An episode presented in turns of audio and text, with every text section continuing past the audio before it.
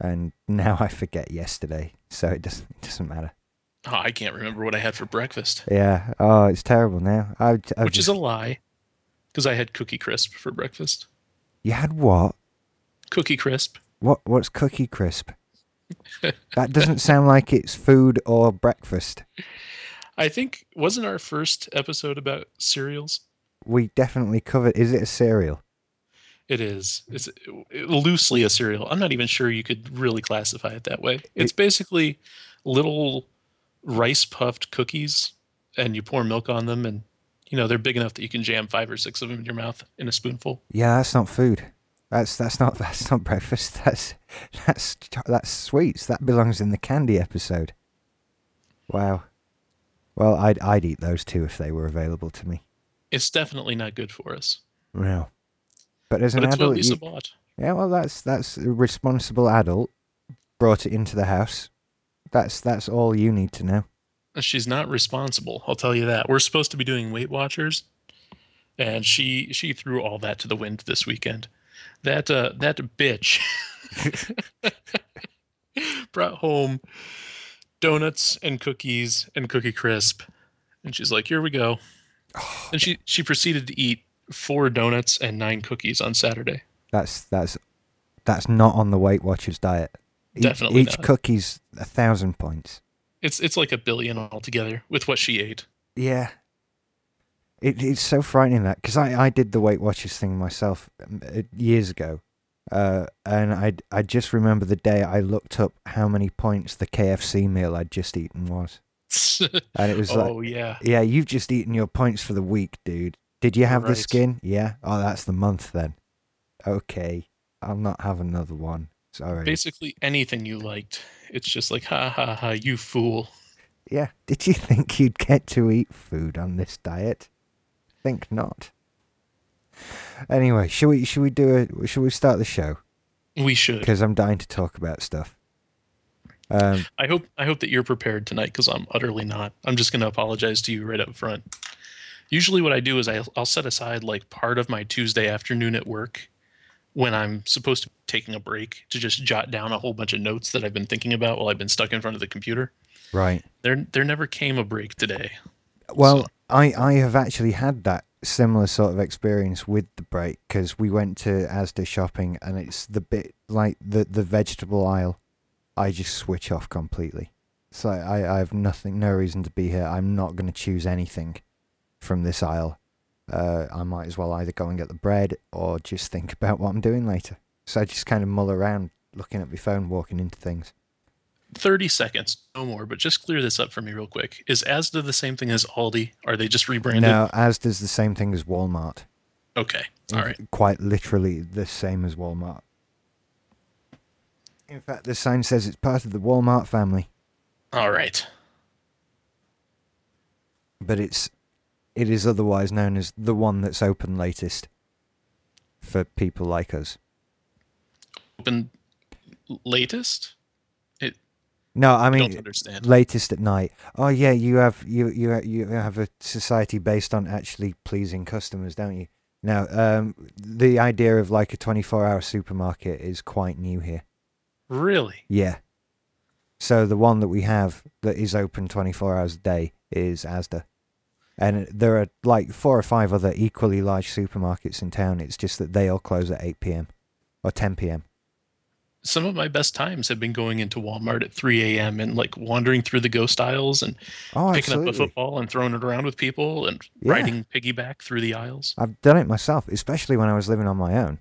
And it's like 2 a.m. and I could watch a movie. And this was in the days before you could just go onto iTunes and rent a movie or something like that. So I'd end up at Asda at 3 a.m. browsing the DVD aisle.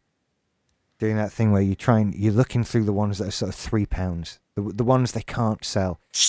Because you, you're kind of hoping that you'll find the one that you know is good. And that, that gives you this extra feeling of smugness that you, you knew enough about films to know that that cheap film was actually quite good. There was a lot of that here in college. And I'll be honest, the ones that were on the $3 rack usually were the best ones because it was the popular ones that they would keep artificially inflated. That's what they do.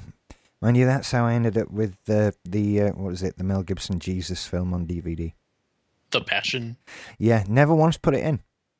Never my once. parents bought that. You know, my my Christian parents bought that for me for Christmas one year, and it sat under the television in its shrink wrapping for six years until I threw it away. That's In the- in the shrink wrapping still. That's that's pretty cool. That's that's good. I my parent my dad sent me uh, the latest Mission Impossible film on Blu-ray, which arrived Ghost today. Protocol. Yeah, I haven't seen it yet. It looks looks all right. That's a that's a weird one because I hear really really good things and really really bad things, and they both come from people or factions of people that I trust. Right. Well, I'll let you know how it goes. Good. I'm looking forward to it. He does this thing where he's buy. My dad is buying me Blu-rays occasionally. It's not like it's a regular thing. It it really is quite rare, but it does happen. And the story is always the same. I accidentally bought two from Amazon, he says. And you think, I buy a lot from Amazon, you know, Dad. I, in fact, most things I buy that aren't sort of day-to-day groceries come from Amazon. And I, I don't think I've ever bought anything twice by accident. Not not ever once has that happened, but my dad apparently does it every couple of months with Blu-rays. I think he's straight up lying to you. I, I think he is. I think he's trying to be nice and, and get me something or whatever, and he's he's just like you can say that. Hey, I just got you this. I thought you'd like it. That that would be acceptable, but he can't do that. It's, I bought two by accident. Bullshit. No, you no you didn't. No, you didn't. You're not you're not a moron. You didn't accidentally buy two. Oh well. Maybe he is and he did. I don't know. I don't I don't sit with him while he's on the internet. That would inevitably lead to a too personal moment. so our 30 seconds on ASDA stretched into nine minutes and four seconds. We haven't even been recording that long. My time is coming up to six minutes fifty-five, and that's since since I called. But we can let's start the show. Let's let's okay, let's then. go ahead and start the show. Yeah. Let's uh, let's see if I can string enough words into a coherent sentence to do a lead in. Hey everybody, I'm Rich over. er, see, I can't even do that. I just said I'm Rich. Keep going. You're Rich. I'm Jason. This is Hey everybody, I'm Jason. He's Rich over there, and this is Remastered, the show where we talk about old things that we still think are cool, even though they're probably not. And uh, honestly, our memories are faulty, so we're probably remembering them wrong anyway. because we're quite old now. That's right. In our 30s, can you believe that? No, actually, no, I can't. I still, I still have- sometimes forget and think that I'm in my 20s. I, I, it's like, how the hell did this happen? How did this happen? I, I still reminisce over the time I was little and ask my dad how long it will be until the year 2000. And that, I can remember that so clearly. And that, that look of disappointment of kid, just you know what year it is, count. I've, I've made an idiot. But he, he told me, and he was saying, like, it's two years, Rich. I was driving through town today and looking around and thinking, man, these kids are all dressed really well. It's a college town, so all the college kids are walking by, and then it hit me. They're not dressing really well. They're ironically dressing like it's the 90s because they're hipsters. Oh dear. Yeah, the time when we were young is now a nostalgic period. Frightening. well, frightening, but also what this show is all about. And tonight, I think we're talking about.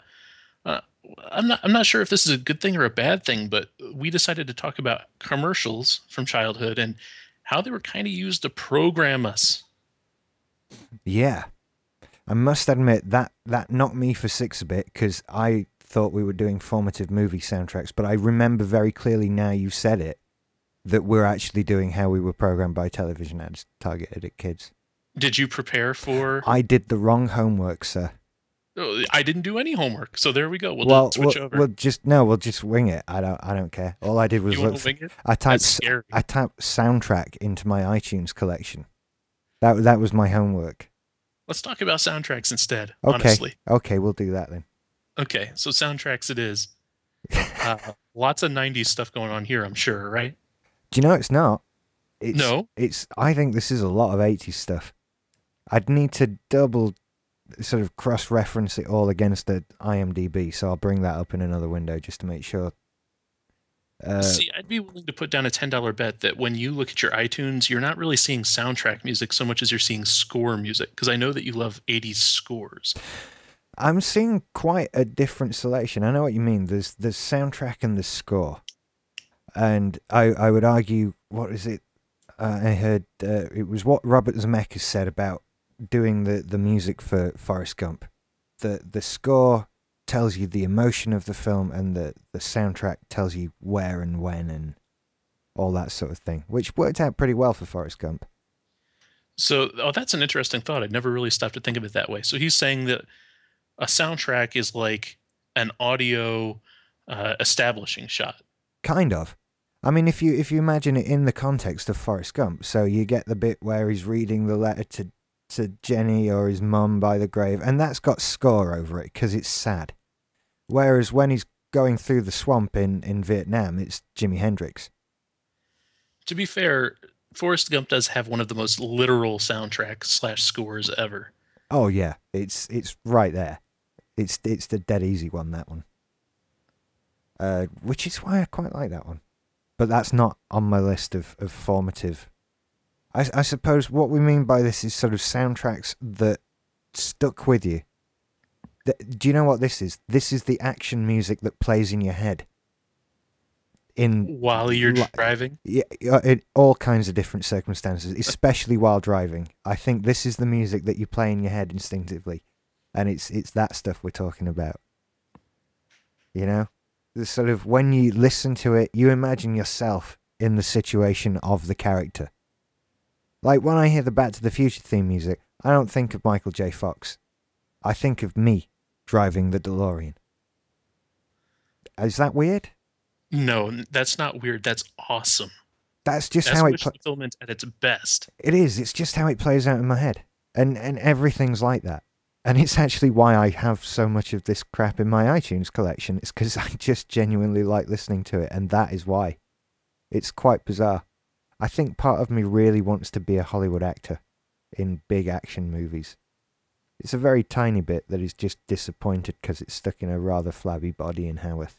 But A really big part of me has always wanted to be the guy who chooses the soundtracks.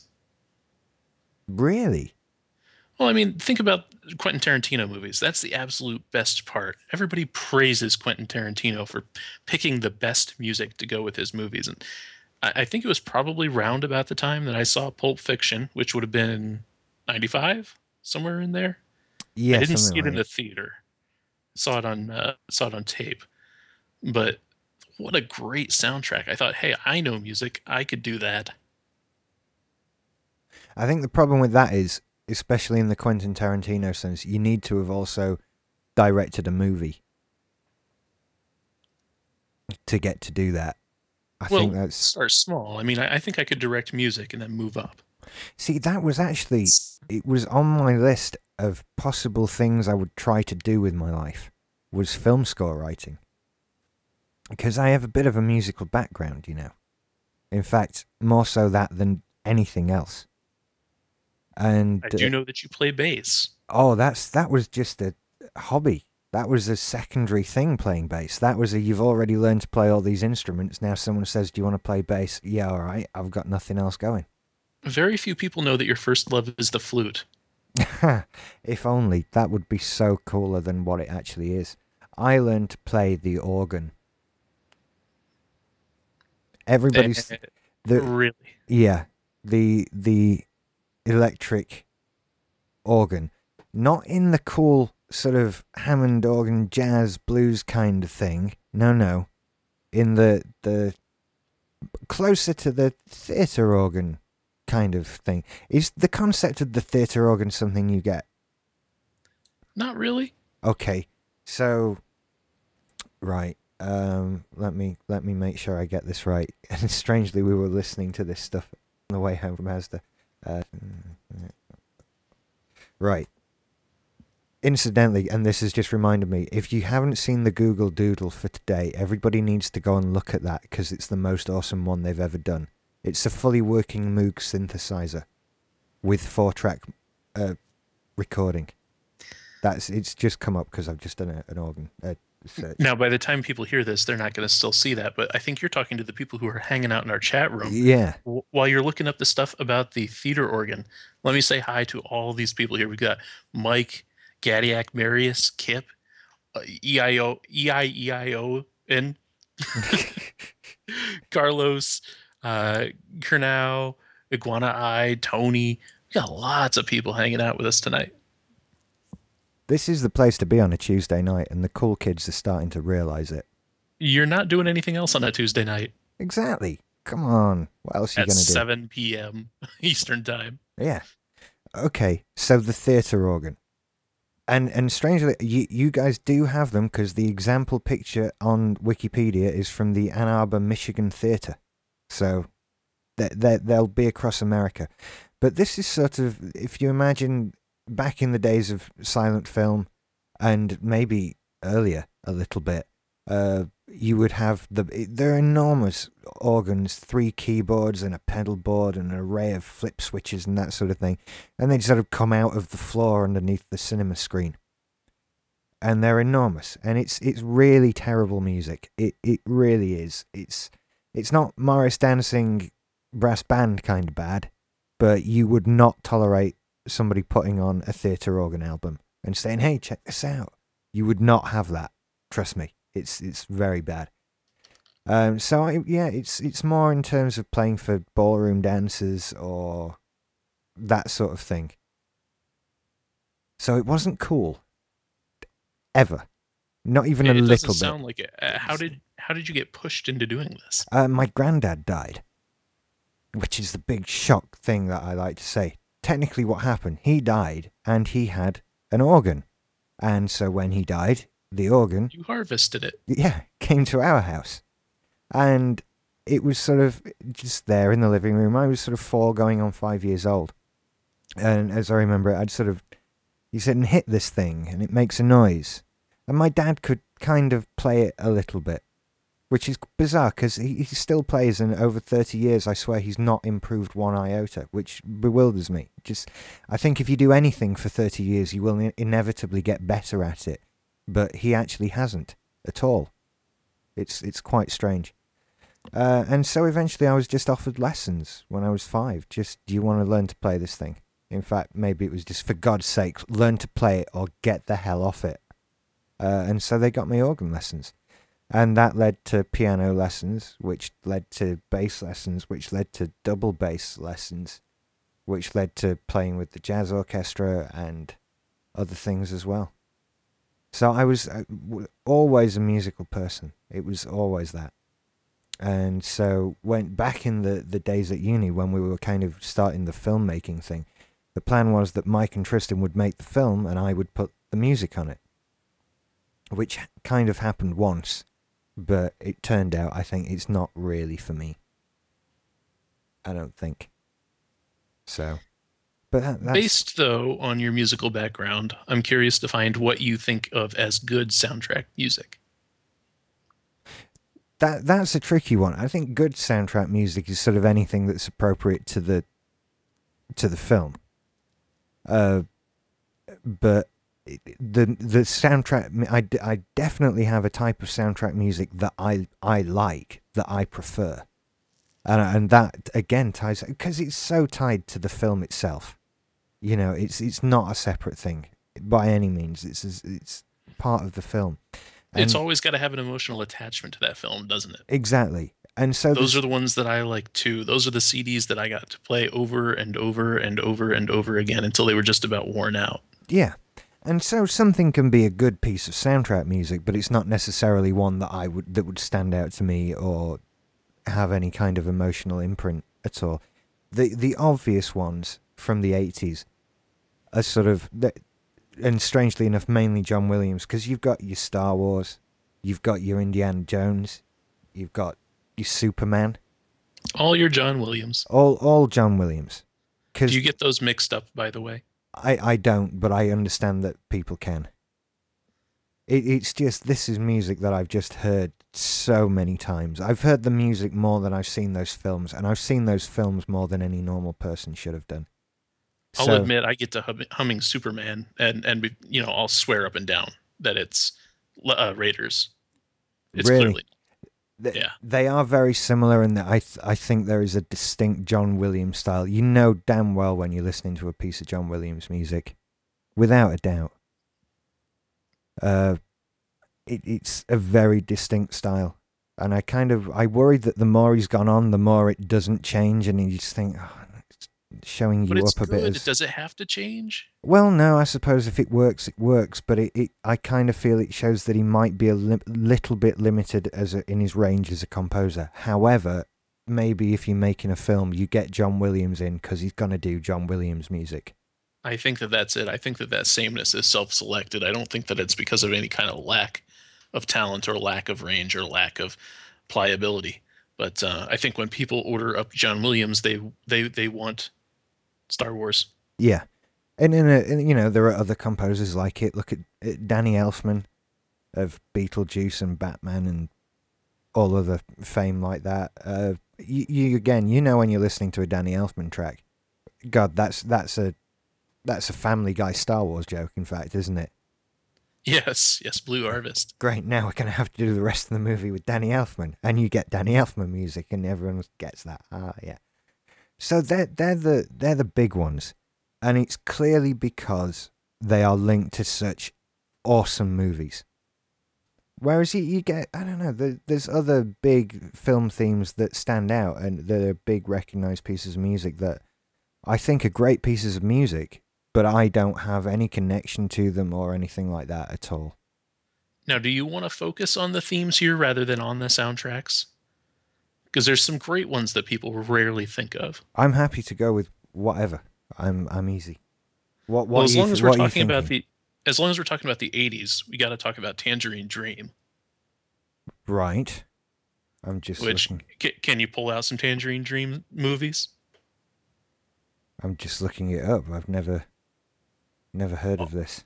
Oh, oh sure you have. Yes, there's there's two quintessential Tangerine Dream movies. I mean, they've done I don't know 50, 60 soundtracks, but uh, there, there's two that everybody can pick up on. The first is Risky Business, Right. uh, which Love on a Real Train still heavy, heavy, heavy rotation on my iPod. I mean, it's one of the best uh, instrumental pieces, I think. Uh, I'm I'm an '80s guy though, so I'm skewed that way. Um, the other is Legend, an- another Tom Cruise movie. All right. I So haven't seen Risky Business, and I haven't seen Legend since sort of the late '80s. If you do go back and watch Legend, be careful because there is one version of the movie where they over overdub it with different music. Right. sucky music. Um, so if you're looking to buy it specifically to hear Tangerine Dream, make sure that you get that one. Look look very carefully at the back of the case. Oh, and I, I see they did the theme tune to uh, Street Hawk as well. Street Hawk. that was a favorite of mine. I don't think I've seen that one. It's like Knight Rider, but with a bike. Oh! That's, that's precisely what it is. It's like Knight Rider with a bike. Uh, right down to the bike talking. The bike didn't talk, but that's that. That's the only difference. Um. So yeah, you d- looking. God, this was another one. Then uh, I was talking to Alison the other day about TV shows that I thought ran for ages that actually really didn't. Knight Rider. Well, like Knight Rider uh, and Street Hawk here is another one that I remember that being on for ages. And the first line on Wikipedia Street Hawk is an American t- television series that aired for 13 episodes in 1985. That was not on forever. There are 13 of these things in existence. It must have been awful. That happens a lot with me with cartoons. There'll be cartoons that I just absolutely thought was epic, or thought thought were epic, and they ran forever, and everyone knew them. And I'll go back and say, "Hey guys, you remember uh, Tiger Sharks? Yeah, Tiger Sharks is awesome." And people will say, "What? What now? What's Tiger Sharks?" And I'll sigh and say, "You know, Thundercats for fish." I've never heard of that. That's the problem. Right. I see. Now, here's one. I think, and I'd be interested to test this because I've never really put it to the test. And I, I think there'd be some people in the chat room or that would hear this podcast that might understand what I'm saying. I think you could get, if you got a copy of the soundtrack to Star Wars, the full score of Star Wars, and played random bits, sort of 30 second bits from different points on the soundtrack. I reckon I could tell you what scene it's from and possibly, if applicable, what line of dialogue is being said as that piece of music plays. Most assuredly, I could do the same thing. We're we're of one accord on that. I could certainly sit from beginning to end and hum the the entire score. from beginning to end as it plays out. That's that's no problem. Um, as I imagine it in my head, if I play a little bit of the film in my head, I know exactly what piece of music goes on it. So you I certainly couldn't do that though with something like Jerry Goldsmith's Alien score. no, you couldn't. And that that doesn't mean that it's a bad score, but it's clearly not as well. It, does that mean it's just not as good as say something like Star Wars? I think that's a tangible measurement. Sure. how how memorable it is. But then that by by that way of thinking, I, I was trying to remember sort of the last uh, big soundtrack in a film that I really remember. And I'm having trouble coming up with anything in recent memory. Like, you know, the the the Avengers, there's your big epic movie of this year. I can't remember any of the music for that whatsoever. No, because it, I think modern scores are less used to set up this big, fantastic background, and more used just to to very subtly highlight and tell you, okay, laugh now, okay, cry now, and that's all that they're there for. I do feel like they've been pushed to one side a little bit. I don't necessarily think that they've been pushed to one side. I think that they've been started to use more like subliminal messages. I, I see what you mean. They're they're more a method of control than a method of art. Right. They're they're totally there to manipulate you into feeling something. It just didn't- it just didn't seem like there's any that grabbed me that much. Um, just looking at my list, actually, the latest one would have been something from Pirates of the Caribbean. That had a very good soundtrack, an an unusually good standout quality soundtrack. You're I talking think- about strictly the first one. strictly it's the same music all the way through the trilogy i suppose but uh, the one i'm I, suppose i'm really talking about is the first one yeah. Um because that's it's do you know what it is? It's big music. There's there's no other way of describing it. I'm i'm aware that big is not really an adjective you can apply to to music necessarily but you know what i mean? Big music and that's what Pirates of the Caribbean had. Another example of good big music that always stuck with me was the the score to Last of the Mohicans. with all the sweeping um s- sweeping strings that start off really really really silent and then they just grow and grow and grow until it's booming and booming and it's over um uh, like almost overdubbing the dialogue Yeah, love that one. yeah Love that score. And in fact, sat next to it as well, something that came out around the same time, Robin Hood Prince of Thieves. That's another one that had big music. In fact, these are all big music on this list. Yeah, that's that's what I like. And do you know the the things that work out well for that sort of thing are usually westerns as well. Westerns have some amazing music. Uh, the, that was the suckiest clint eastwood was that what that was? whistle ever yeah I see. Um, sorry about that That's okay. Uh, the one I was thinking of was no, I've totally lost it now. What was I thinking of? Silverado and Dances with Wolves. So that's an 80s and a 90s film, I think. When did Dances with Wolves come out? i think dances 90. with Wolves was 90 Yeah. Yeah. And uh, 85 for Silverado. Do you have any others that, that stick with you particularly? Uh, less with scores and more with actual soundtracks because usually I have a really hard time connecting to music that's strictly instrumental. I mean, there are, there are obviously some exceptions. You know, Star Wars is so ingrained in my psyche that you, you're just never going to get rid of that. And uh, you know, like I was talking about with Tangerine Dream, some of my favorite music ever.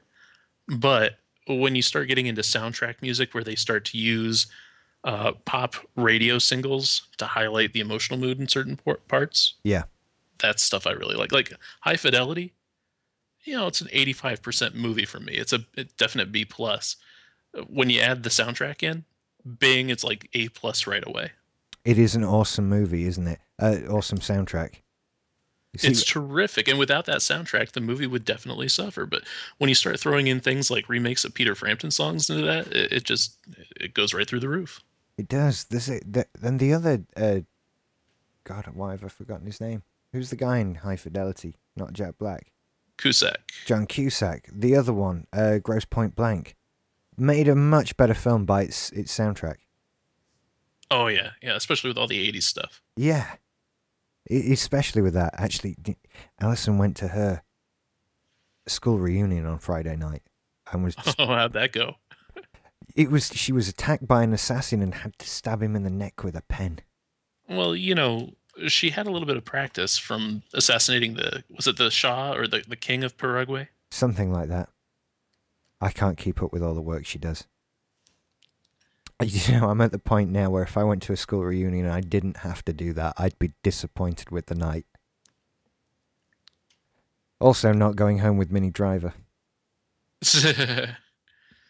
You know, um, yeah, was Grosse Pointe was Grosse Pointe Blank done by Howard Shore?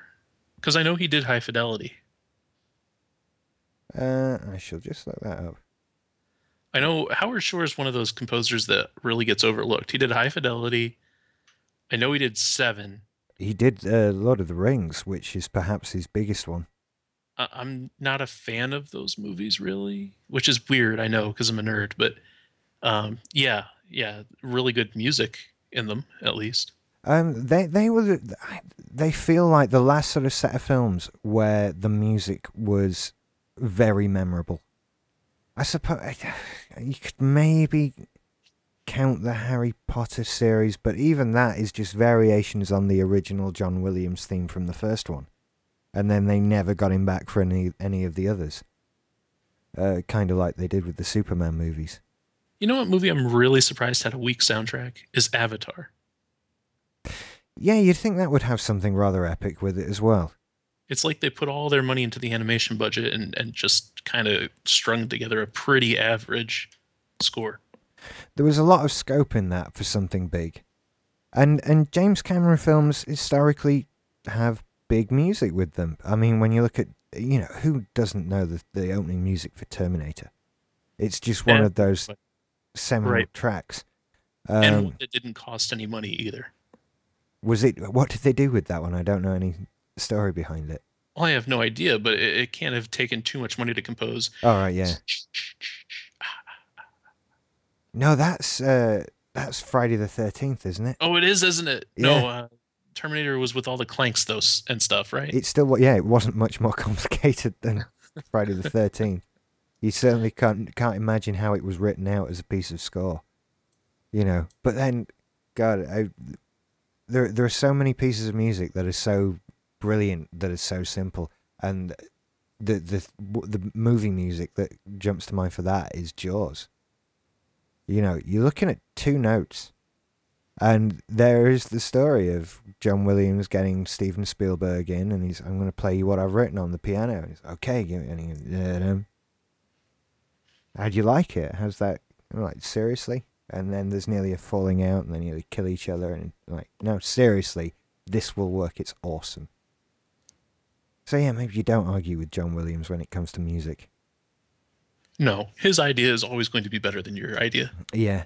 God, Howard Shore has done so many films, it's ridiculous. I'm just looking through his list now. It's, uh, Yeah, I've been screening through James Horner too because it's funny we mentioned both Avatar and James Cameron films. He did Aliens, and uh, it looks like Braveheart and Star Trek films.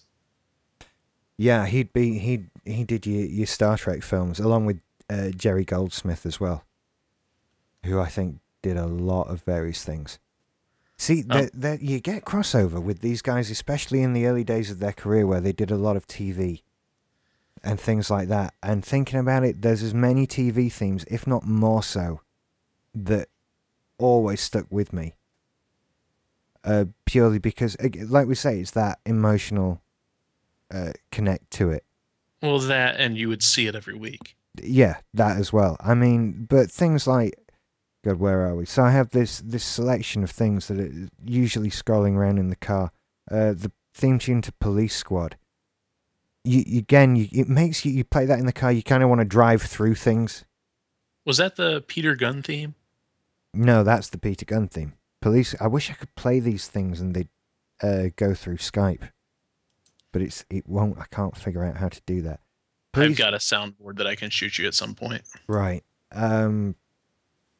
But P- Police Squad was a big one. Airwolf, Buck Rogers, Magnum. Drive around. Listening to the theme tune to Magnum PI, and I dare you to try and like drive safely to the speed limit and that sort of thing. You can't. It's been my it's been my ringtone for a long time. Yeah. It's just you can't do it. That that music starts and your foot hits the floor. It, it, I'm surprised that certain pieces that there isn't a government sanctioned list of music that says you may not play this in the car. You you can't play this in the car because it's as dangerous as smoking while talking on your cell phone and texting and making a sandwich while driving. Because it is. It really is. If I'm driving and the Mission Impossible music starts playing on the stereo, all bets are off. Anything could happen. Honestly, I should. I probably shouldn't even admit this on on on on the air because it's that dangerous. I feel it's that dangerous. The the action music from the James Bond films. We'll come back to Bond themes, but it's I knew that those were going to be big for you. oh they're huge. They're they're huge. Um, well, let's dive into it then. So this is you know I, t- I joke about all the different playlists of things that I've got. I don't actually have playlists, but I do have a playlist, and that playlist is all the th- the theme songs to the James Bond series in order. In order. Wow. I will not tolerate it not being in order. That's really. I feel like I've just admitted something big, and I'm an alcoholic. I will not listen to them out of order because that's that's important. Uh, I can't even put that one on on random. Don't know why. Favorite favorite James Bond theme song? My favorite James Bond theme song is probably "The Living Daylights." And again, and, I, I and sing a few bars. no. Uh, but I think that again is the emotional attachment, and I have a big emotional attachment to The Living Daylights as a Bond film. That was the first one I saw at the cinema. So Timothy Dalton is your Bond. Yeah. Which is again, and I couldn't necessarily even make an arg- a, a logical argument for him being the best Bond, or for Living Daylights for being the best James Bond film. But that that whole setup is my favorite. And I that's if I'm gonna just if I feel like watching a James Bond film and I'm just gonna walk over to the shelf and pick one up, my hand will inevitably land on the Living Daylights. That's that's just a given. Now these have to be the originals, or do you do remakes as well? What do you mean? In, in oh well, there's there's some good Bond music from the from the movies, but like for example, the Arctic Monkeys did a cover of "Diamonds Are Forever." All right, no, it's, it's- really good. Yeah, no, it's all the original stuff. So I have Okay. the I have the Shirley Bassey Diamonds Are Forever. Uh, because that that's important. Just all of them, and again, it's another one where I, I shouldn't play them in the car. Really, it's it's not safe. It's not safe. It's just not, and I can't believe that you're allowed to. What else is there? Do you only live twice on Her Majesty's Secret Service? The one everyone forgets, but that's brilliant music. That one. Nobody does it better. That's probably my favorite. That's that's a good one. There are some goddamn tragic ones. I mean, I actually I, I, I dislike the later ones. The the Quantum of Solace theme tune I think is the worst one of all of them. The Jack White Alicia Keys one. I hate that piece of music. Really do. They do get more corporate the longer that they go. Yeah. Um, it's like who whoever is the flavor of the day gets the song. I can kind of live with that. It, you know, in looking back, it, it makes no difference. I mean, I, I don't listen to the others wondering how popular Lulu was at the time she recorded Man with the Golden Gun. But I do prefer it if they're listenable pieces of music. And I feel that's where the latest one fell down. It's like, that's not even a sound I want to hear, let alone a good piece of music. Stop it. Stop it now. Thank you. That was my thought. And of course, the Madonna Die Another Day one, which is another sound nobody should have had to have heard. I don't know. And but before that, it was All Time High by Rita Coolidge. That was by far the worst one. From Madonna Octopussy. die another day. I'm sorry, back up here a second. Die another day. Die Another Day, the worst Brosnan one, the last Brosnan one. Oh, that one with I I always get that and um Tomorrow Never Dies mixed up. I was thinking, you know, Shirley Manson does that one, so No, she does The World Is Not Enough. well goddamn I just got them all mixed up now. Yeah. See what you do. Tomorrow Never Dies was Cheryl Co- Crow. That's right. God, I almost said Cheryl Cole then. That's embarrassing. And then was it Tina Turner? Tina- Gold Goldeneye. and I. Yeah. That was it. And I, I love all these. I have these, they're ready to go at any given moment, along with selected pieces of action music. Because you've got to have you've got to have the main theme, the John Barry theme, with the guitar and everything like that. And yes, I do say my name before it, it breaks out every time. That's just what I do. Uh, so there's that bit, and the other bit, which is sort of the action music from the Sean Connery era, uh, kind of came along. I think it was in From Russia with Love Onwards, a very distinctive piece of music. Uh, and I again, I'd I'd love that. It's, I would love to be chased in a speedboat by lots of guys wearing blacked out helmets. With just that, to have an excuse to play that music. with that, yeah, with that music blasting out. Because that's that's what it is. Every time I see a guy on a motorcycle coming up behind the car, it's like, are you the one with the gun and you've got a mate and I have to fight you both on the motorbike? Never happens. It never happens. Although in reality, you'd probably just slam the brakes on and get out. Like, what are you doing? Wait, fuck off. But no, I'd try and fight them. Yeah, they're never going to make me a secret agent. It's not fair. And they do advertise for them in the paper from time to time. really? And how did these read? Like, Needed. spy. Pasty young, slightly doughy boy. If that's what they said, I wouldn't be talking to you now. I'd be on a speedboat being chased with this music playing. That's not what they read. They're like that. That honestly, because it, it was a thing a while ago. Sort of MI5 started advertising for spies. Like, because it's a really because being a spy in real life isn't like being James Bond. It's it's just not. It's apparently depressingly boring, and just really terrible. And that you'd have to speak several languages and that sort of thing but it's not like being James Bond at all. That's too bad. That's disillusioning. it is a bit, isn't it? But you, I don't know. You've got to find them somewhere. So put an advert in the Guardian. Be right. Just you know, keep it a secret if you apply. I suppose. I don't know how it works. Mind you- gotta figure that if they're openly advertising for spies, that's got to be some sort of like honeypot, just to get strange personalities cataloged so that they can put a watch on you or something like that. I can see why you would think that, but you have to bear in mind the gross incompetence of the British government. This is this is a secret service where a couple of years ago we found out who the secret guy in charge of secret MI6 was because his wife posted his holiday photos on Facebook. That really happened. And you can do, that's a that's an argument when you get home from work, if ever there was one. When pardon me. What's the difference between MI5 and MI6? Right. MI5 is internal, MI6 is external. Okay, so it's the, the analogous to our FBI and CIA. FBI handles homeland, CIA CIA handles abroad. Yeah. Okay. The two institutions have actually been set up since the Second World War, and there was an MI 1 to 18. It wasn't, there was a reason why they're 5 and 6, and there's only two of them now. And it's because they always were MI5 and MI6. And so MI 1 to 4 and 7 to 18 all handled different things that were mainly to do with Germans. And How sin- do you know that the other 16 don't secretly exist? We don't. They might still. It might be the best cover story of all time. We don't know. Well, we would know because there'd be pictures on Facebook or something stupid like that. Someone will have left a memory stick on a train. That's a favourite for government in this country. Oh, I've left the memory stick with everybody's details on the train. Damn it. It's the knock list. Yeah, that's that's what happens, and it, it happens disturbingly regularly. That's how we know that our government is hiding nothing from us. There's no aliens at a base somewhere. There's no MI17 that's watching what you dream, or anything like that. They can't keep anything a secret. They're not certainly not keeping anything big a secret. No way.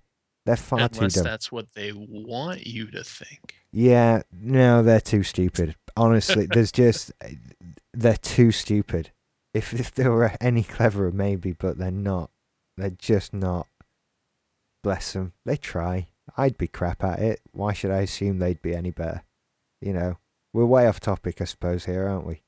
We are just a bit. Back back to soundtracks. I was getting onto TV because TVs. Before I forget, someone in the chat room, I think it was Carlos, asked who did the theme to Game of Thrones because that is a banging piece of music. Yes, it is as well. One of the best pieces of soundtrack music to come out or score music to come out here that I can remember in at least the past 10 years. It is as well. No, absolutely it is. That's a brilliant one, Game of Thrones. and I've got it up here on Wikipedia. I'm going to butcher this poor man's name. He's an Iranian German composer, which there's a cross for you. His name is Ramin Djawadi. Right. Well, good work on that one. Definitely. I, I think, let's see, uh, guitar driven score for Iron Man. So thumbs up. I don't know really what there would have been to do on Iron Man since most of that was just um, ACDC. And then it says for Prison Break, Game of Thrones, and Person of Interest. I think I feel like the theme song is kind of creeping its way back into television. Just a little bit, because it used to be everything had a theme song. Like everybody knows the theme song to Cheers. And that's one that I would was going to bring up as well because that's very very emotionally charged. You get people who cry if they hear the Cheers theme song. yeah. They're they're a bit scary though. It's like my my wife does get a little bit misty eyed. Yeah. Um, and then they, I feel like they sort of drifted into instrumentals and maybe into just weird noises for a bit. And but And I, then I- they just became interstitials where they were just, hey, here's five seconds of a little do do do do do do, and then they would flash the theme song and or the the theme card rather. Mm. And I, I think it's a wasted opportunity, especially for a TV show. A good theme song for a good TV show can make all the difference. You know, you know the theme tune to Friends and Family Guy. It's it's Seth MacFarlane's keeping it alive. He's doing wonders for for music on television. And you know, other ones. God, I've got a list here. The Simpsons, Doctor Who. The one that made everybody's dog hide behind the sofa. That theme tune, that was just awesome. That's uh, probably the most innovative use of the theremin since Star Trek. I'm not sure it was a theremin, you know. No, certainly sounds like it. No, there's a story behind the Doctor Who theme tune. It, it's not. W- Wait a minute, did Star Trek or Doctor Who come first? Doctor Who came first. I, yes. So if it is the theremin, then then Gene Roddenberry totally cribbed that sound. Let's have a look. The original 1963 recording of the Doctor Who theme music is widely regarded as a significant and innovative piece of electronic music recorded well before the availability of commercial synthesizers. Delia Derbyshire uh, of the BBC Radiophonic Workshop used musique concrète techniques. I'm going to put this a link to this because it's got French words and I'm butchering things. So I'll let everybody be able to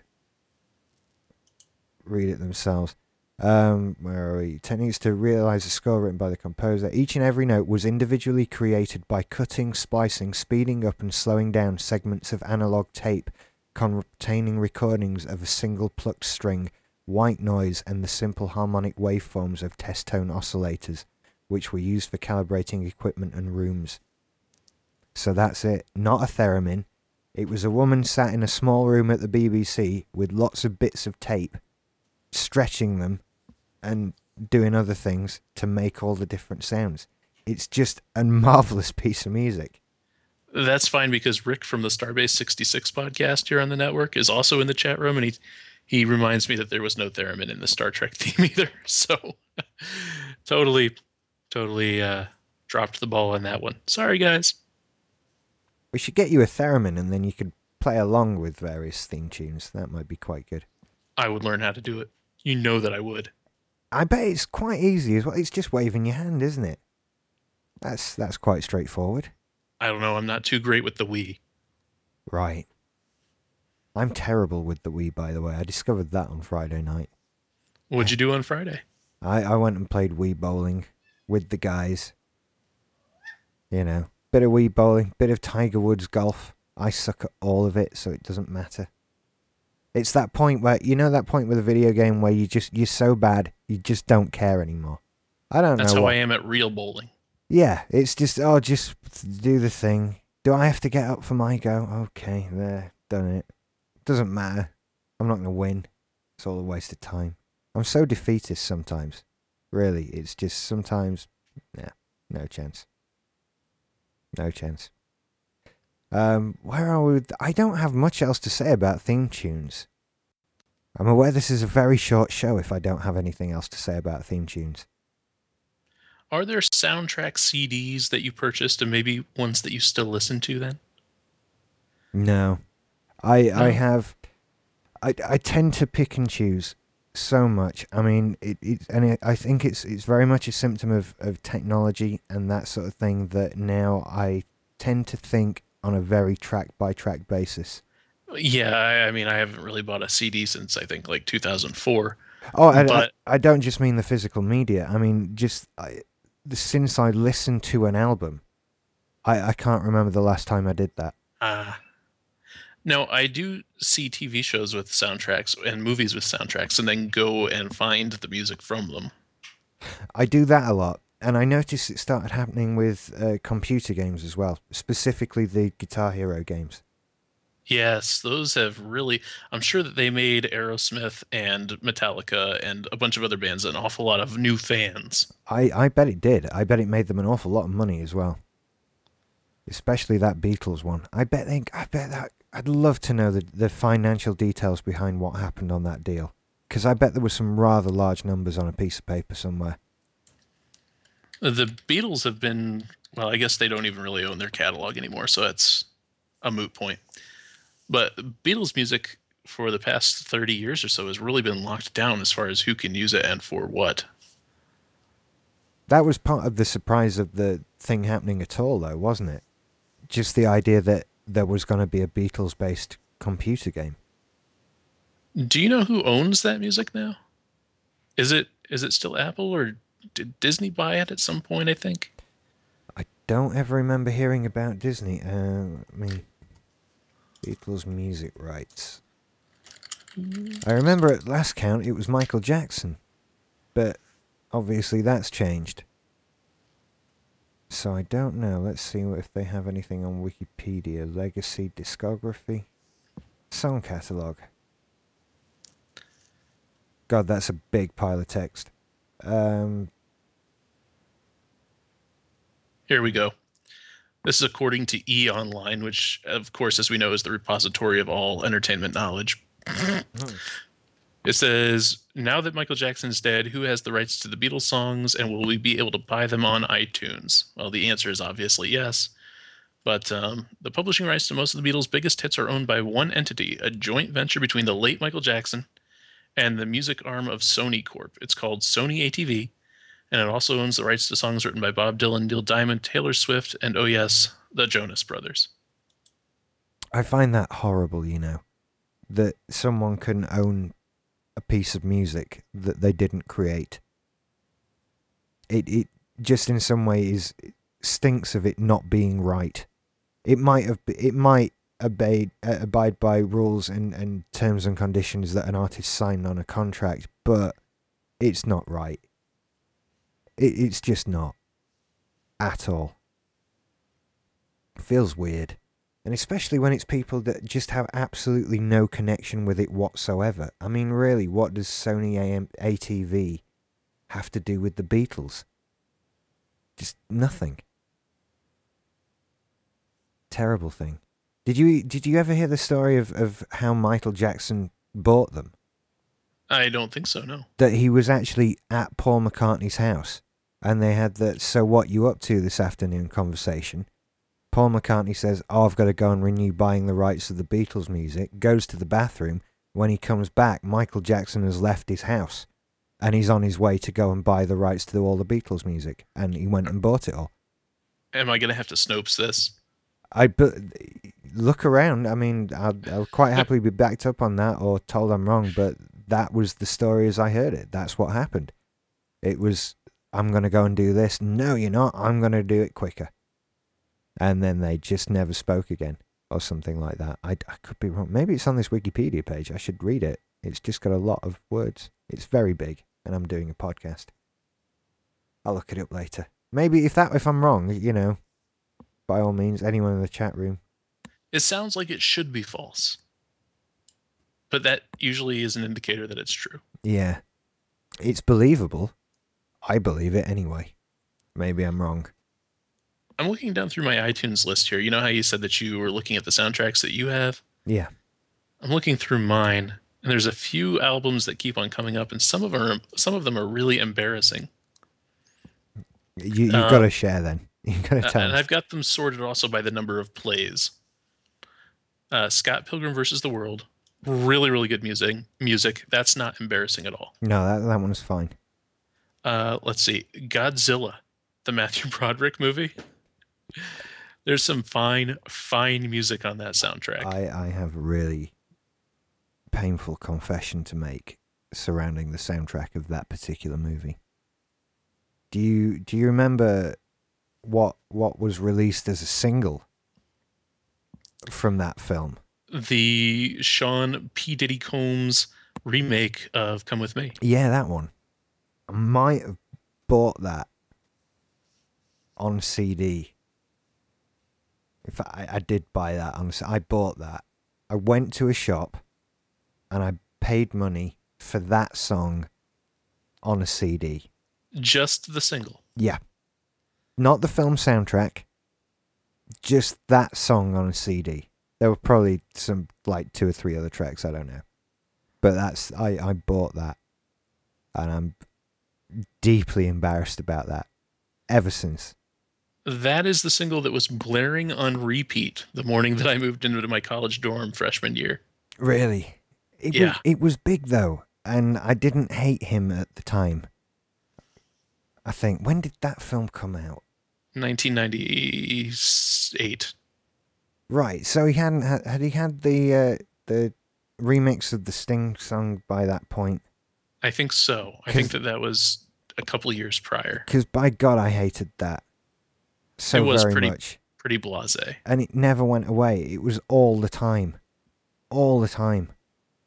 And and I remember that was big as I first went to university. So in that first couple of months, when you're sort of going out every night of the week, I must have heard that track sort of 60, 70 times over the course of the first few months at uni. And it, I hated it. I never liked it, and it just makes me angry.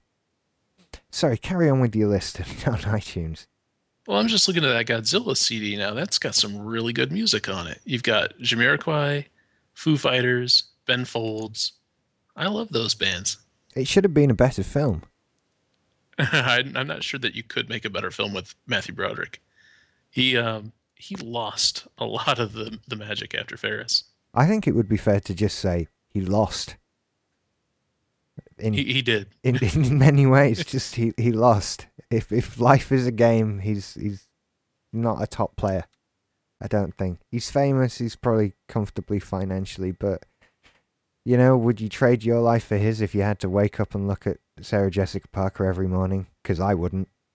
Well, that's why I support a constitutional marriage amendment to say that you can't marry horses. Yeah, I th- I think that's it would have saved there. That's one life. It would have been. It would have saved that law. I. I don't really. Uh, Romeo and Juliet, the Baz Luhrmann movie. Oh, that was another one.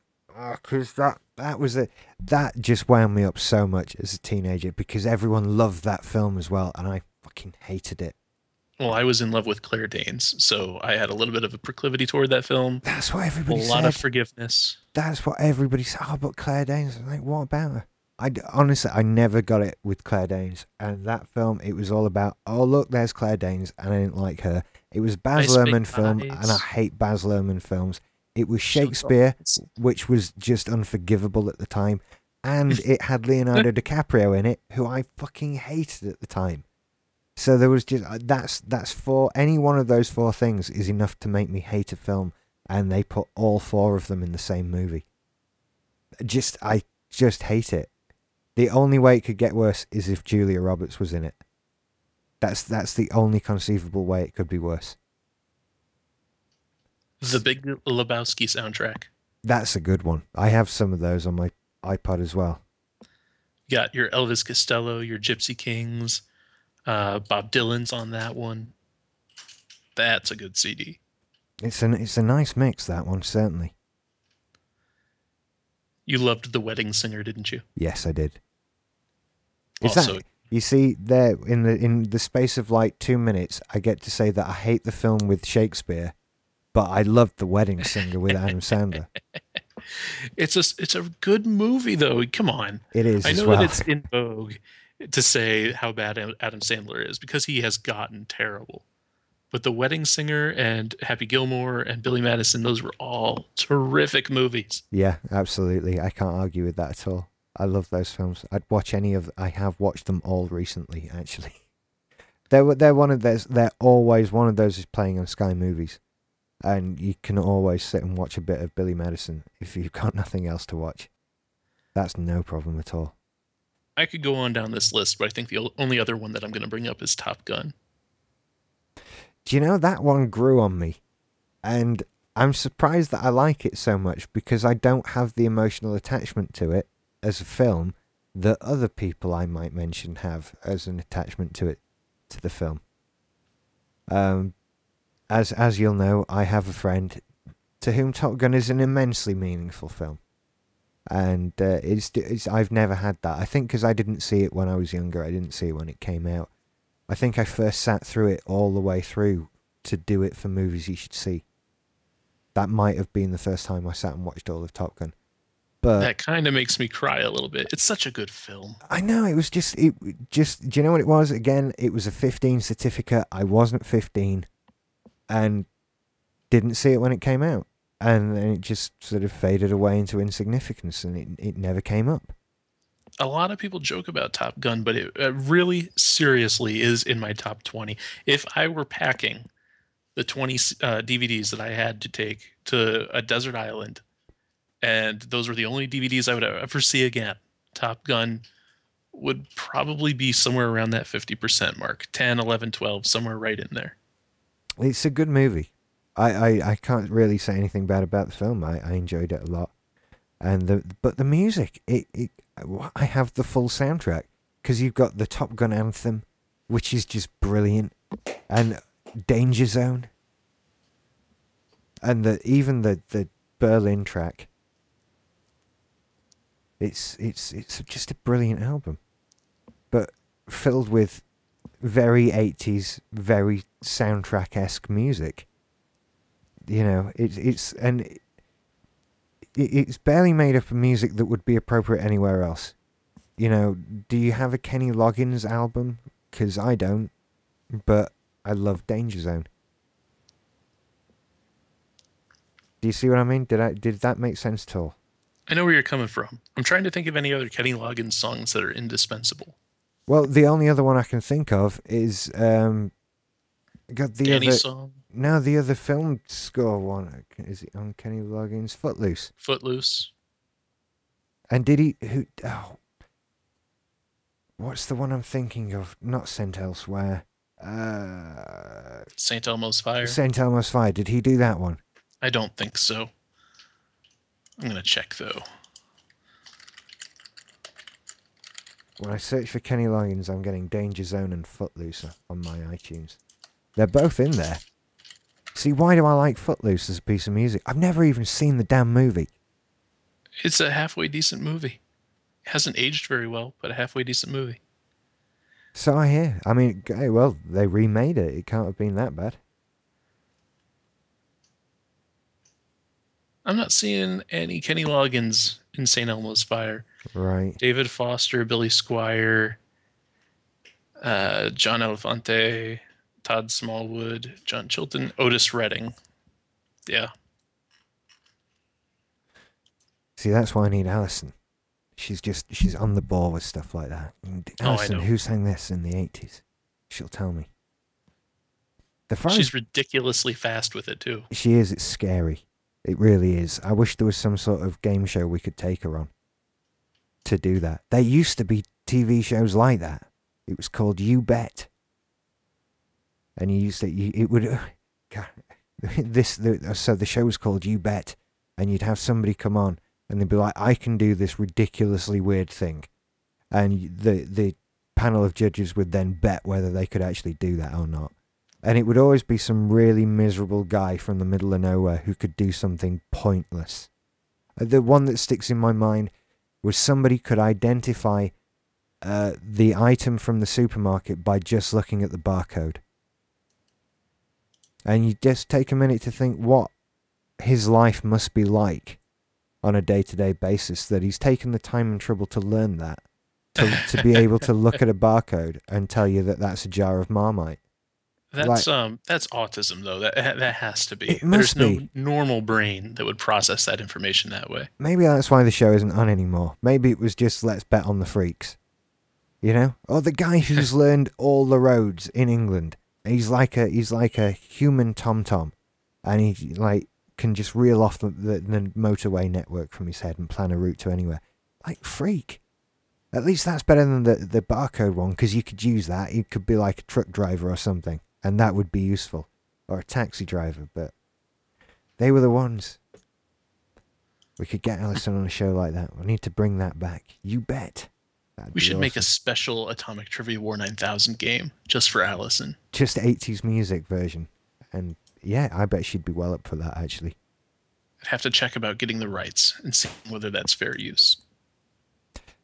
Yeah.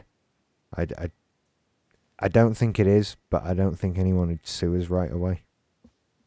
Not right away. Yeah. so it's I don't I don't think it would be legal in the slightest, but I don't think anyone would care because it's not worth suing us. I think, especially if it was just bits of tracks, that sort of thing. I've just I'm scrolling through my own iTunes list here. I've just been reminded of the greatest film score of the eighties. Not not score song, which is Ghostbusters. Really? I'm just the the actual song that was in the charts for a thousand years, or I something remember like that. hearing that at the roller rink. My parents would not let me go see Ghostbusters because it was too scary, supernatural. Yeah, But uh, yeah, it, it was one of those amazing cultural phenomenon songs where it just kept on going and going and going. Speaking of going and going and going, have you ever heard the full length version of the song? I think I have. I think I have that. It gets seriously redundant. It is sort of the same thing over again, over and over again. It really is to the point where you have to change it before you decide to climb a bell tower. yeah, my God, I've actually got two versions of it here. Uh, there's a, yeah, it's about four minutes long, give or take. You don't need four minutes of that because it doesn't go anywhere as a piece of music, does it? No, It's- you, you need a, a minute and a half of it. Yeah. But I, ju- I just remember it being around for ages and ages and ages. Uh, just one of those ones. There's not been anything like that for so long. I feel like kids are missing out on stuff today. That said, maybe there has. Do you know what? I don't know what has been a number one song for the last 15 years. No, I, I wouldn't be able to tell you what's on the radio right now. I, I don't know what the number one song is. I'm I feel compelled to look it up right now. I'm just I don't gonna know what the number 100 song is. I'm, I'm going to open iTunes Music Store and not just search for something. The number one song in the UK right now is called "We Are Young" by somebody called Fun. That's that's what that is. I have no idea what that sounds like. Are, are they talking about Pat Benatar? No.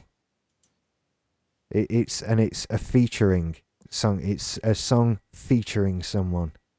I, I don't know. It's completely meaningless to me. I don't know who that is. I don't know what the song is. I I know nothing about that. In fact, yet the entire top ten, the only word I recognise on there is Rihanna. Oh, and Jennifer Lopez. But again, I don't know what the pieces of music are. Nor do I care to know. I don't. I I'm don't looking care. at the the Billboard Hot 100. Someone that I used to know by Gotye featuring Kimbra. Those are a bunch of words that mean nothing to me. Oh, that's number ten here. Payphone by Maroon 5 featuring Wiz Khalifa. Probably pronouncing that wrong. I'm familiar with Maroon 5, but not the song. We Are Young. Uh, let's see. Call Me Maybe by Carly Rae Jepsen. Yeah, that's number three here. I'm just going to skip down until I actually recognize somebody. N- Nicki Minaj. I recognize that name. I wouldn't be able to sing anything. Let's see what else. Uh, Justin Bieber, number nine. Train is at number 10 with Drive By. I, I wasn't there a train song in the 90s? Probably. I don't know. Again, the 90s bit blurry. No, it's, it's kind of like the early noughties. That's a question I've never asked you. How do you refer to the first decade of the new millennium in America? I try not to. But if you had to, what would what would you end up with? The 2000s, I think, is probably what a lot of people say. Right. I, I refuse to say the naughties unless it's in a like a haha, let's make fun of people who say the naughties kind of way. That kind of took over here because it's kind of crap enough to be a British thing to say, and I actually heard it said in a on a legitimate, serious television program the other night. Somebody referred to the naughties. It's like that. That can't be right. I can't believe we never came up with that. We just floundered over it for an entire decade, and now we're in the. We still don't know. I'd I'd sanction the use of the phrase the teenies. But even the that's teenies, why why can't you just go with the teens? Why why the e's? because you have the nineties and the eighties. Oh, okay, I see what you're saying. that. Just for consistency's sake, then Yeah, I still oppose it. it, it is a bit crap actually. I'll, I'll give you that. It's not great. God, this top 100 is depressing. I don't know anything on it. Nothing. I'm only 33. I'm gonna have to listen to all of these and be cool again. It's gonna it's gonna be like that episode of South Park where everything sounds sounds like shit, and I'm gonna be like Stan's dad listening to the sound of shit, going, "No, it's good. It's good. I like it." Elisa and I live that episode of South Park every time we get in the car together because she'll turn on her terrible music and I'll just sit there rocking back and forth going make it make it stop it hurts it hurts why why do you have such bad taste nobody suffers that pain like Alison does. You know, she has great taste in music and yet lives with a guy who has two versions of the Ghostbusters song. You know? I I appreciate she feels pain and suffers with this stuff sometimes. You know? Oh, here's a here's a refreshing thing. Number number 165 on the UK iTunes singles chart is the Fresh Prince of Bel Air theme by Will Smith. what That is the 165th best selling single in our country right now. now I do know that he was on what's that talk show guy's name Graham Graham, Norton Graham Norton? Yeah. I, I think he was on there recently and they got him to sing it or something like that so that might have something to do with it Maybe so. He does tend to do that sort of thing, Graham Norton, and get away with it. let me see if I can find something here real quick I think I think it was the Graham Norton. Sh- it was Graham Norton that got Simon Pegg and uh, Patrick Stewart to have a Star Trek trivia quiz together. who is Gary Barlow Gary Barlow is uh, somebody from a boy band. Okay, because it's Gary Barlow playing the keyboard while Will Smith sings on the Graham Norton show. I will look that up. I have to see that. Gary It's Barlow. in the chat room. There Yeah. you go. Gary Barlow started out sort of in the late '90s as one of uh, the the boy band extravaganza known as Take That, where Robbie Williams came from. Oh, okay. And he sort of they went away a bit because they were uncool, and now they've come back because they're in their late 30s and they look smashing, wearing big woolly jumpers with bits of beard and things like that, and they're popular again. And Gary Barlow has been a judge on uh, Britain's Got Talent, X Factor, Idol, or whatever the fuck it is. One of them. And he's. The thing with Gary Barlow is, he was always teased, or the joke about him was that he was the fat one in Take That. He was, of the five lads, nobody fancied Gary. But he was Aw. he was the main singer though, you know, but he, no one no one really liked him and, and he's he's known to be a desperately boring individual. And and as proof of that, I follow him on Twitter and do retweet him sometimes. Uh, because I just think he tweets the most inane bollocks, and especially when you take it out of context, it just is really dull. Like the last one I retweeted, he he said it went really well tonight. Everyone seemed to enjoy it. So retweet Gary, you boring little. He does Q and A sessions with his fans occasionally, and they always ask the most inane, asinine bullshit because they're all nine years old, and it's just embarrassing to look at. Thinking this is your life, Gary. This is just embarrassing. You know, it's it's really bad. So what I'm getting from you is that he's not someone to respect. I don't. He's probably. Do you know what? He strikes me as a lovely guy. I bet if he's your mate, he's all right. I bet he's if he's your dad, I bet he's lovely. You know, he's always smiley. Mums love him. There's there's nothing really bad to say about him other than he's clearly lacking a third dimension. I think that's that's pretty much all I can I can say. Although from what I read of his early criticism, his third dimension was the problem. Uh, but yeah, that that's it. He's got his whole entire Twitter feed is just questions from fans. Dear Gary, please wish me luck for my two exams on Thursday. Good luck. Brilliant, Gary. That is just that is exciting stuff. You know.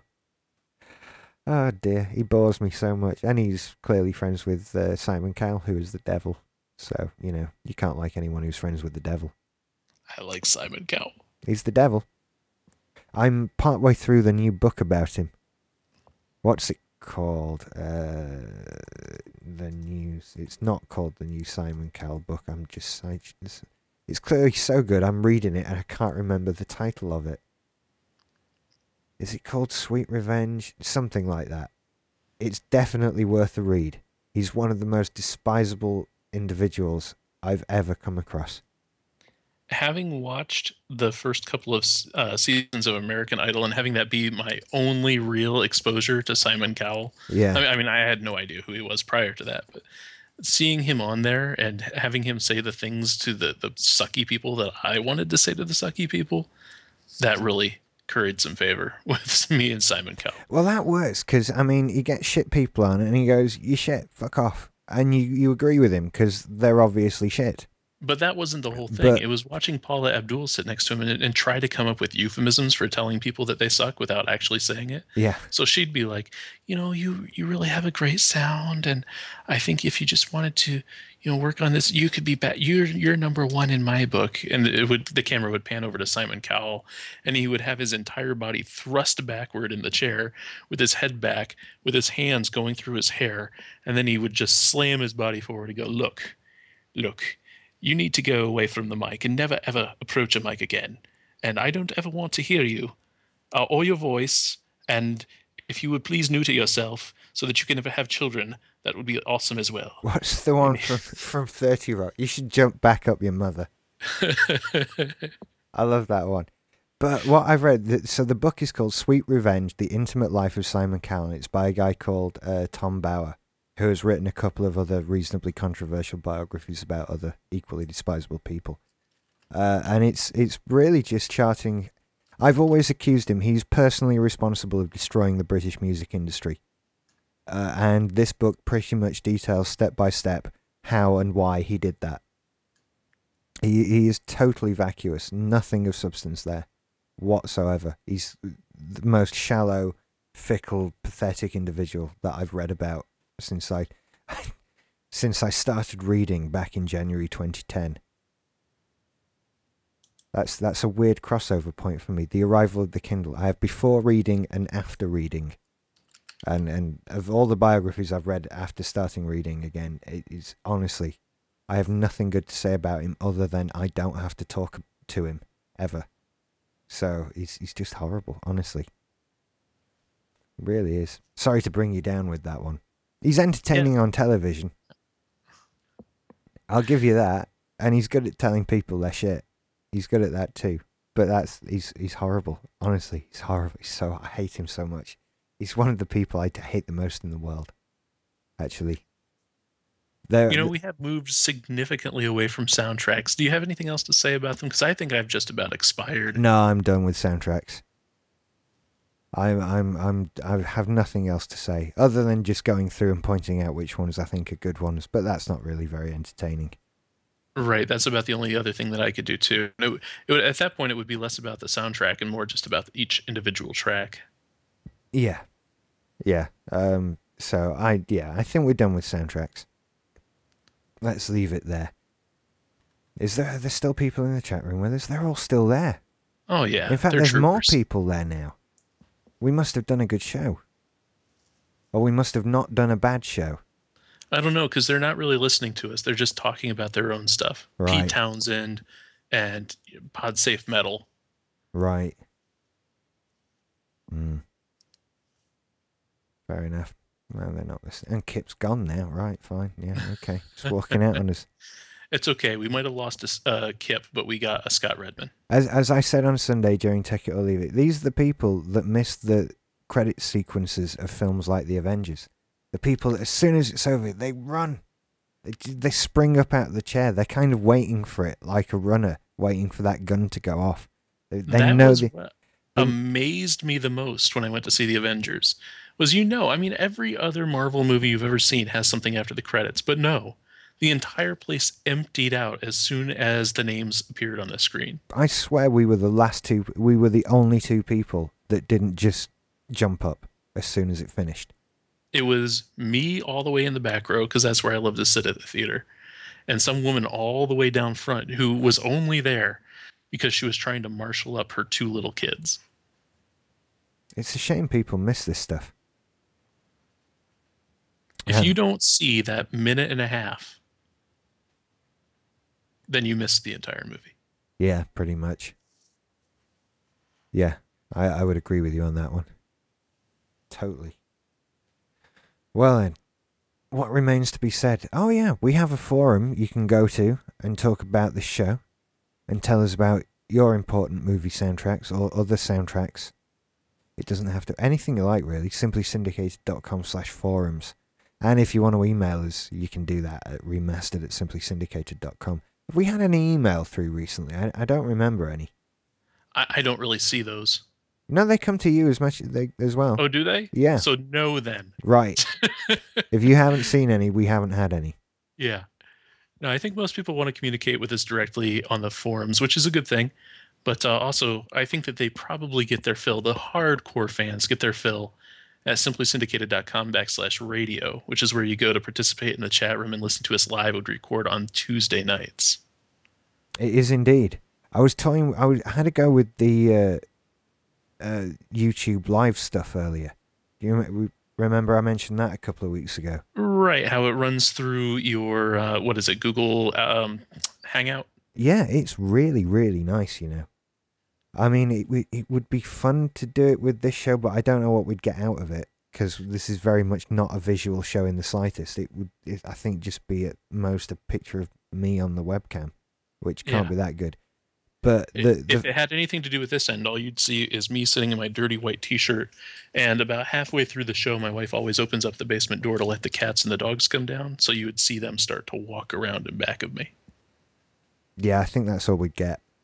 I'm That's it. I'm I'm not necessarily dead set against doing it, uh, but it's it was really nice. I might give that a go in the future with something.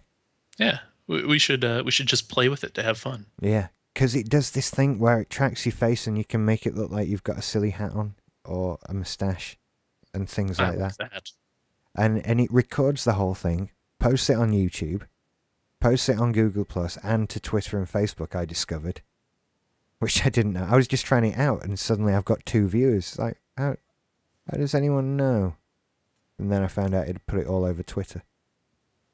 So there's just lots of people looking at me staring at the camera. That can't have been good. If you've got time to do that, people, get a hobby. Because it shouldn't be watching me stare at a camera. That's not good. That's not good. Uh, what else do we have? Uh, we desperately need donations and help to keep the network going. Because it doesn't run for free, you know. We need some money to be able to do that. And the best way we can do that is to get it from you guys. So if you can go to our website at simplysyndicated.com and click on the donate button, we appreciate any help you can give us at all. It's all very important to us, and we we desperately need some help to keep things going. Failing that, you can get over to our store and find loads of stuff that you can buy, uh, new content download, and various things like that. I'm still building the movies that you should see year five collection, which will be out very soon. Uh, and I will say again, movies you see is coming back. It would de- honestly, we we're bringing it back. It's not gone. It's resting, uh, and it will return. Don't worry. I was speaking to Will about it just on Friday, so it's it's all good. We won't. Hmm, People should probably understand that uh, doing a podcast really does take a lot of energy out of you, and if you do that podcast for five years straight, you do need a year off. It does get difficult. And if nothing else, I mean, sort of at most, I could claim to be doing this professionally, but Alison certainly couldn't, and, and Will couldn't necessarily as either. And, you know, people have other commitments besides doing a podcast when it's not the main thing that you do. Yeah. So things get difficult, and you know, Craig, again, I've said before, Craig's getting married this year, soon actually, and uh, so he's he's kind of having to spend all his free time dealing with that. Which, if any of you have gotten married, I'm sure you can appreciate. Sounds like a fucking nightmare, but that's what's happening. So we're working on it. It's you know, don't worry. Uh, what else can we plug? There's lots of stuff to plug. Oh, Do Ask Do Tell will be back this week. We're we're recording live on Wednesday, sort of around eight o'clock. Best thing to do is check the, the Twitter for Do Ask Do Tell. Uh, we've got two in the bag, and they'll start to come out as podcasts sort of over this next week. Uh, and so I'm doing that now as well, which has been fun so far. I've learned a great deal, and I found out I knew nothing. So that's worth a listen. Sorry, I, I don't mean to be ignoring you here as you talk. It's just that when you mentioned the store, I decided to go and choose one of the things to plug. And if you really enjoyed this episode, I highly recommend getting uh, Movies You Should See Year One. The download version is only 10 pounds. And there's a lot of movies on there that we talked about tonight Gosh, there Uh, are as well. Grosse Pointe Blank, Ghostbusters, uh, The Fellowship of the Ring. We didn't talk about Untouchables, but we probably should have because it has a really great soundtrack. Uh, Back to the Future. Lots of good ones that we talked about. Uh, Robin Hood, Prince of Thieves is in there. It's a big collection for ten pounds actually. It is. There's a ton of episodes I on think, there. I think there's something like 49 different episodes in that one. Something like that. It's a big one. And that's when it was really good. Because we hadn't become jaded and tired. and just bitter at that point. Oh, it's a good film, watch it. And people had tried to discuss stuff. Whatever, don't care. Don't care. We needed this time to replenish and recharge and do something different. You know? You know, it occurs to me looking down this list, you that first season was more about fun films than critically acclaimed films. It was. It got serious after that. I think there's something to be said for that. Yeah. Because Big Trouble in Little China, that's the best film. I love that film. I might have to go and watch that again. Is that out on Blu-ray? I don't know, but it is on Netflix. Ah, yes. I, I so love Netflix. It hurts. I, I, I feel it. You know that that when you love something so much, you can just feel it physically, and it's like Alison Barkley, Netflix, my Mac, all that sort of. They're all sort of on an equal footing there. It's it's quite sad. Just don't let Allison listen to you say that. No, no. I to be honest cut that out. she she understands. she she knows this. Is, I am in some ways broken. This is one of the ways in which I'm broken. You know, it's it's just what she's chosen to live with. At least I'm otherwise a nice guy, so you know it's not that bad. But I, I feel that love for Netflix now. I've started watching all of The Office. I end up just you're like, oh, I'll just put one of these on, and I know within five minutes I'm gonna actually I've got to watch all of these now, whatever UK this thing is. American? American. The UK one's rubbish. Uh, I liked the UK one a lot, um, but the American one has Oh. a little bit more warmth to it. It's it's not so despondent. Sorry, I misunderstood. I thought you meant the UK or the US Netflix. You meant The Office.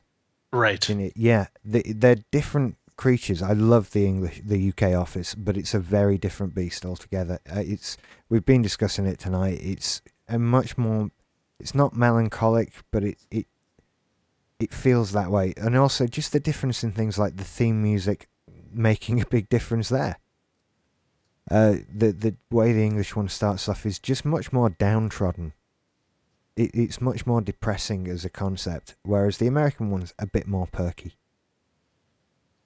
Yeah, the American one had to go with hope and love and romance, which are all just fiction. Oh, that's so sad. Yeah. So good night, everybody. I'm gonna go see my wife now. Yeah. Go see your wife and child. All right.